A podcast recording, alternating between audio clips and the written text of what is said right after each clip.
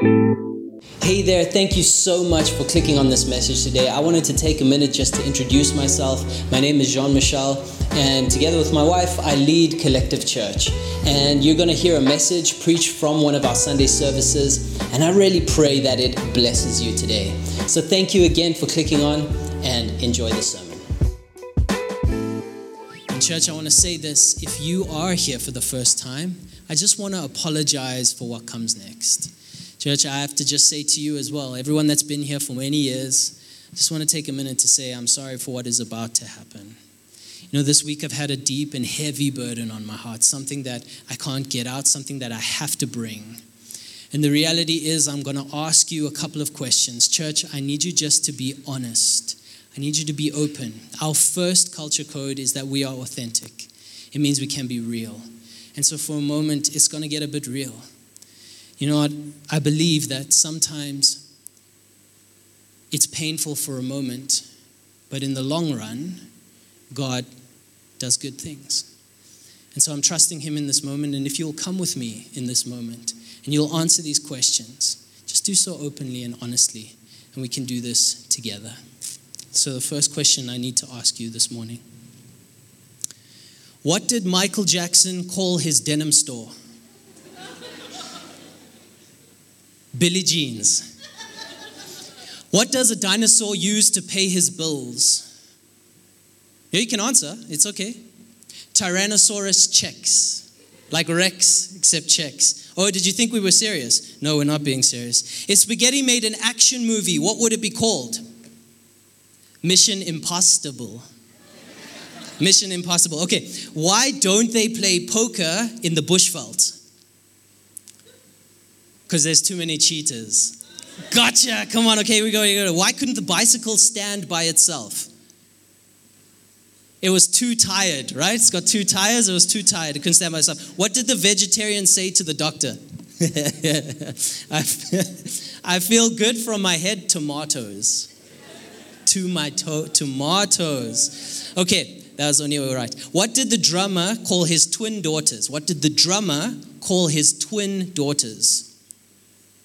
And a one and a two. I love it so much. What did the one ocean say to the other? Nothing, it just waved. Ooh, it's bad, it's really bad. What do you call dental x rays? Think about it for a second. What do you call dental x rays? Toothpicks. Toothpicks is what you call dental x rays. Okay, these ones I stole straight from our youth team, and these are the ones I'm going to end on. Uh, what did Jay Z call his wife before they got married?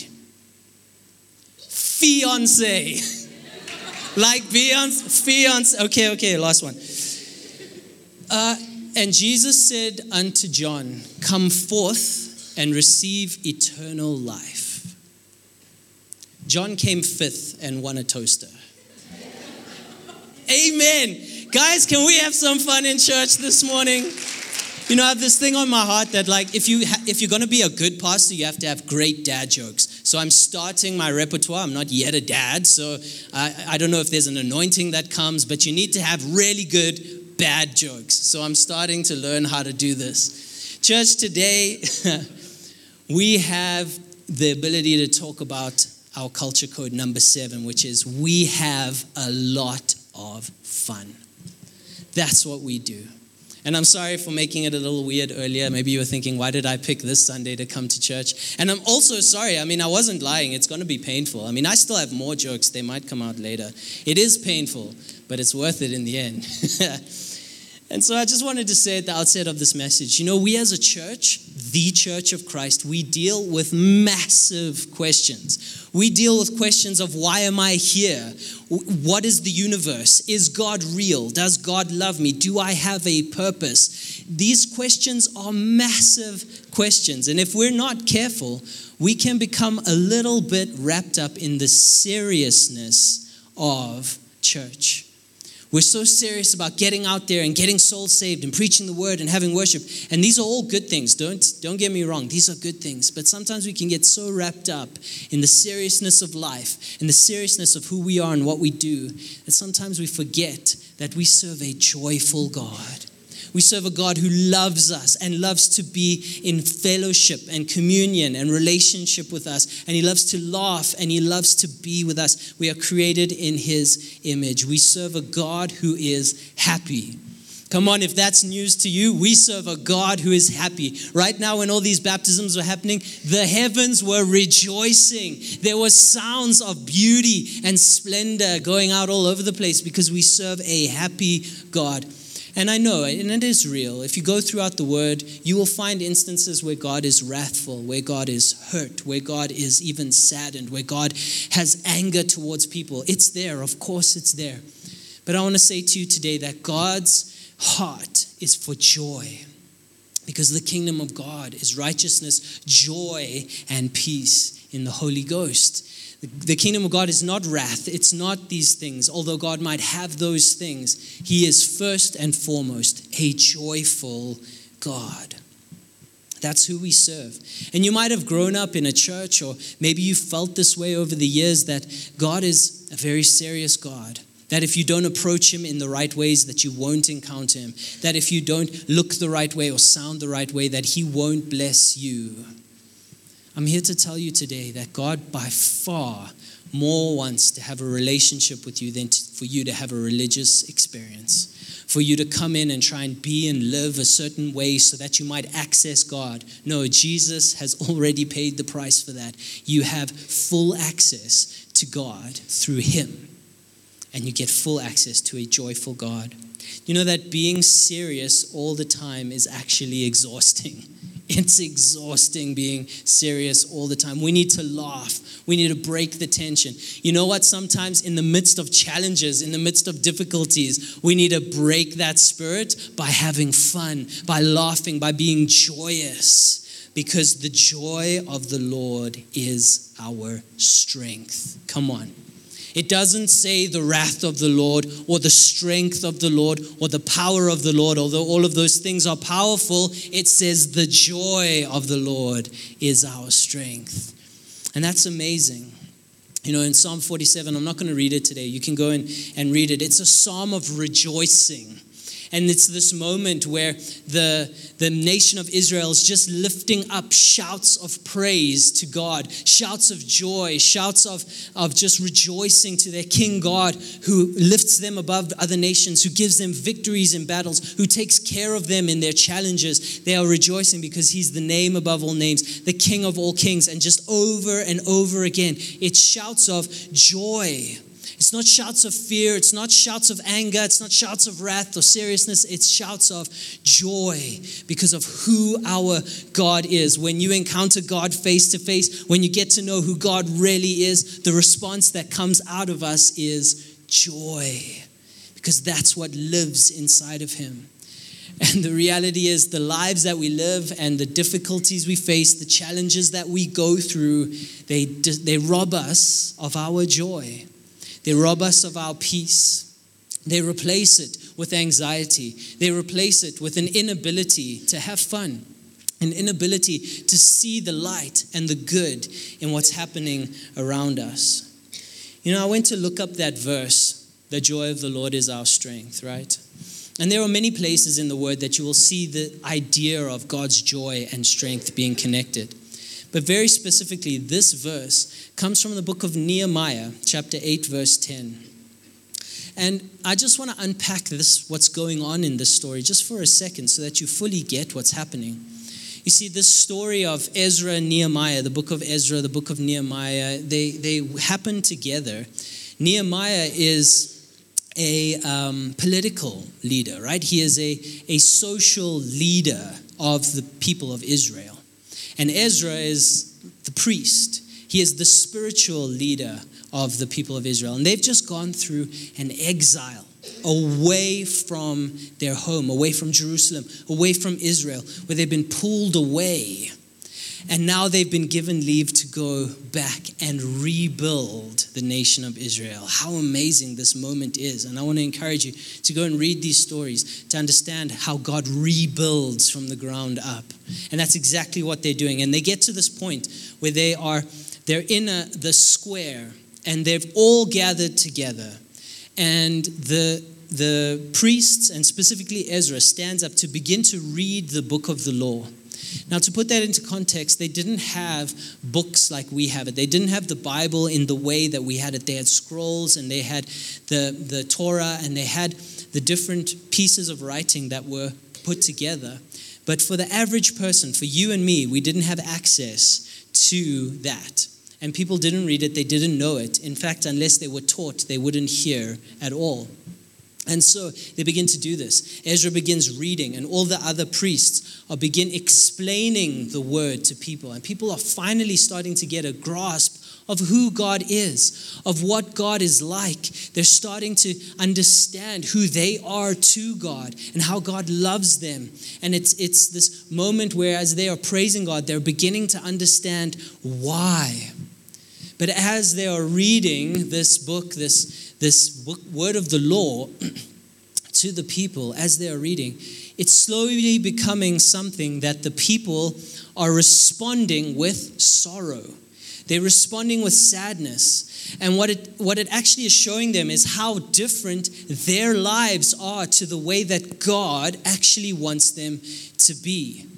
They are responding with sorrow because they see their lives are not matching up to God's law. They're seeing how their worship is not matching up to God's law and they're sorrowful. They respond in sorrow. But then Ezra stands up and he says, No. Do not mourn. Today is not a day of mourning. Do not be sorrowful. Do not be sad. In fact, go and eat and drink and bring food to those that don't have and celebrate because the joy of the Lord is our strength. What is he saying? He's saying, Do not fear that we have not operated the way God wanted us to do it. Do not fear that we don't match up. The reality is, we don't match up. But if you see God and you understand His love for you and you understand how much He cares about you, then the response to that is joy. Because despite my failures, despite my faults, despite all the times that I've missed it, He loves me. And He's proud of me. And He cares about me. That is the context of this scripture. That even though they had failed God, the spiritual advisor, God, the, the, the high priest says, Do not feel sorrow. We are correcting. We're going where God wants us to go. Be joyful because the joy of the Lord is our strength. And it got me thinking, what is the purpose of joy? You know, we have this idea, we have a lot of fun. We've put it as part of our culture code because we want it to be intricately involved in everything that we do whether it's a church service or a connect group, whether it's an event, a co night, or maybe we're going out on outreach, or whatever we might do as a church, we want it to be fun. Not that fun is the goal, but that without it, we miss the joy of the Lord and the strength that comes with it. What is the purpose of joy? Do you know that being a joyful person actually makes you a healthier human being? Physically, it makes you a healthier human being.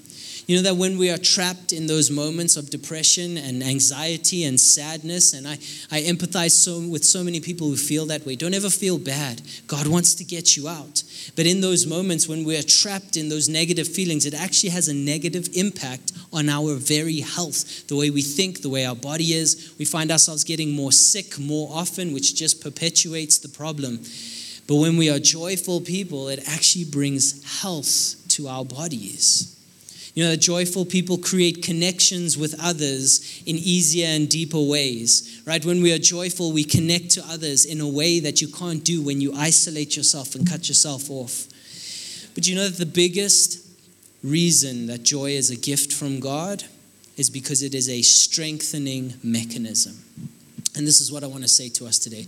In this church, we're going to have a lot of fun. Whether it's in a service, cracking stupid dad jokes, or whether it's um, a game that we play in a connect group, or whether it's just something we say just to lighten the mood, we're always going to have a lot of fun. Whether it's just coffee before or after the service, where you get to hang out with your friends and just build that community, we're always going to have this as part of what we do. And there's a very specific reason for that. I believe church doesn't have to be endured, it can be enjoyed, right? We can enjoy every experience of church that we have.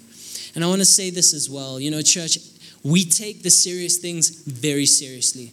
When we're in worship, our hearts are fully devoted to God. When we're in the Word, our hearts are fully devoted to God. And simply in that moment to hear Him and worship Him and connect with Him.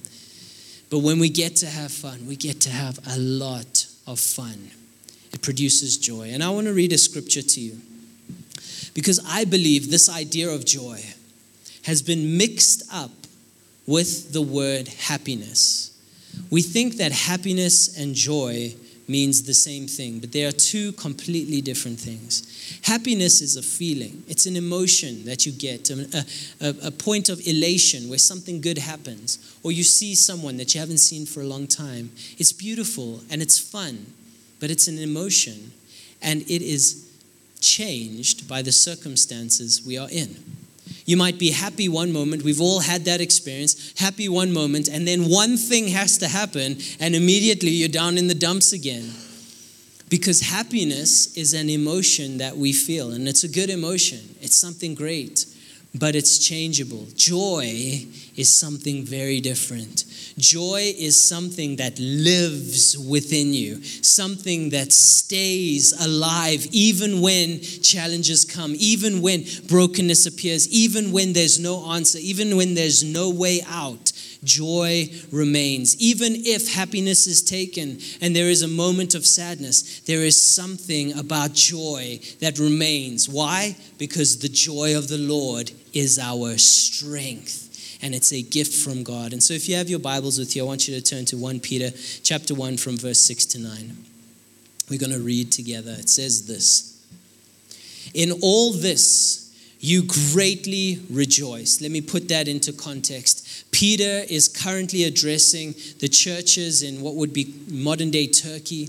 And he is saying to them that you have suffered many trials. He is saying to them that they, they have encountered Christ and that they have built this church. He's talking about all the things that they've gone through, all the good and all the bad. And he gets to this point where he says, In all this, you greatly rejoice. Though now for a little while you may have had to suffer grief in all kinds of trials. Let me put that into context. These people were being persecuted for their faith in deep ways. Some of them were being thrown in prison. Some of them were losing property. Some of them had their, their families turn their backs on them. In fact, some of them were even being martyred, killed for their faith. When Peter says you have had to suffer grief in all kinds of trials, he means what he says, right?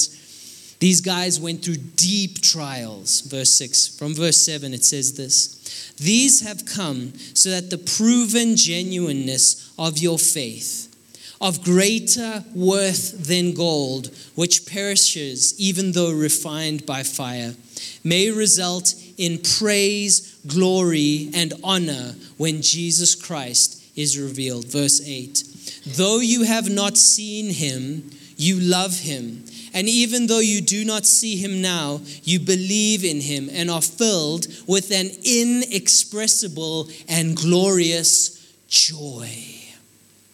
Verse 9 For you are receiving the end result of your faith, the salvation of your souls. I look at this and I see the purpose of joy immediately pop out for me. It says, Though you have not seen Jesus, though you have gone through trials, though things are not looking good, though no matter how hard you try, it doesn't seem to get right, no ma- though it seems no matter how hard you try, you can't get past that addiction, past that sickness, past that difficulty, though no matter what you do, you still find yourself in trials, you have an inexpressible and glorious joy in the midst of the challenge because the joy of the Lord is our strength. It's who God wants to be for us. Peter is commending this church because even though they've faced so many crazy things, their faith is in Christ. And because their faith, though it gets tested and goes through many trials, even though it is tough, because their faith remains, they will see the end result, the salvation of their souls. See, God is working on a scale way bigger than we could ever imagine. And so you might be sitting there at home, or you might be here in this congregation saying, you know what, this joy thing is all great to say, but you don't know what I'm going through. You don't know the pain that I face. You don't know the trials and my circumstances. And it's easy for you to say from a pulpit, that we should have joy. No, you're talking about happiness. I'm not talking about feeling glad all the time. I'm saying that even when you are sad, even when you're broken, even when being authentic with God means saying, God, I'm angry and I'm sad and I'm hurt because of my circumstances, even in the darkest and most difficult moments, we have an inexpressible and glorious joy that comes from our God that strengthens us up and says, you know what, it's not over yet. It's not over. As long as I'm still drawing breath, it's not over yet. Even though my job is not working out, it's not over yet. Even though right now in my marriage I'm suffering and things are difficult, it's not over yet. I have an inexpressible joy. I have an attitude. I have a, a way of being that is positive and looking to the future because I know my God is in control and nothing is going to take him out of control and I can trust him with my whole life. If that's you today, I want to say to you that God wants you to know he is in control. He's never not been in control. And that's difficult because we want everything just to be great. Then happiness would be the standard for all of us to say, you know what, it's good. I'm happy. Why? Because everything is good. But when things go bad, happiness disappears. But when you have God's joy, the gift of joy, no matter what happens, you have a strength, a peace that it's all going to work out. Joy is not happiness, they're not the same thing. Joy is actually a strength in the painful times. It's so interesting that you see shouts of joy come out of the Israelite people after battle. Battle is difficult, battle is hard. They might have even lost people in those battles, yet they rejoice and, and have a glorious joy and praise for their God because God took them through that moment. It's interesting that this is what Peter says in the midst of challenge and strife and difficulty that you have joy because that's what God wants to give us. Wherever you might be today, God wants to give you joy, a joy that strengthens you to keep going, to keep moving forward to where He has you. Joy is strength in painful times. It's the thing that gives us hope in God despite our tough moments. Hope. And this is what I want to give to every one of us today. There is hope in God. You might have walked into this room hopeless, fully hopeless, like nothing is ever going to work out. But every person that just got baptized tells you the opposite story. All the old has passed away, and all things have now become new. The Word of God tells us that His mercies are made new every morning. It means that every morning there is strength for you, every morning there is hope for you, every morning there is joy that strengthens you for whatever you might face, knowing, having hope that the end result of our faith is the salvation of our souls. No matter what happens to us in this life, we have an eternal destiny in Christ. And that's amazing. See, joy is intentional. It's something we actually need to inject into our lives. And this is what I want to say to every one of us. It's one, it's one of the big reasons why this is a tenant of who we are as a church, why it's part of our culture code. Because we have to intentionally take our eyes off of our circumstances and put them on Christ. And sometimes that's very difficult. But we must intentionally inject joy into our lives. Intentionally inject joy into your spouse's wife, life. Let me tell you this if you are going through a, a tough moment in your marriage, serve your spouse with joy, serve them with peace. And as you do that, God comes into these moments and He does things that we could never imagine. We place things in God's hands. When we're fixed and fixated on our circumstance, we take it into our own hands and we try and do what we can do to sort it out. But when we choose to have hope and faith in Christ, He gets to come in and work things out in a way that we could never imagine, in ways that we would never have done ourselves. It's the supernatural grace of our Lord Jesus Christ. Joy is intentional to say, I'm going to have joy today. I'm going to speak joy. I'm going to speak life. I'm going to speak happiness. I'm going to do things that make me happy. I'm going to take moments out of my day just to rest and to get my mind on peace and to inject joy into my life because the world has come to steal my joy, but I won't let it go. I won't let my happiness go because I have a God who loves me and is there for me. Joy is intentional, but joy is also supernatural. It's a gift we can ask God for.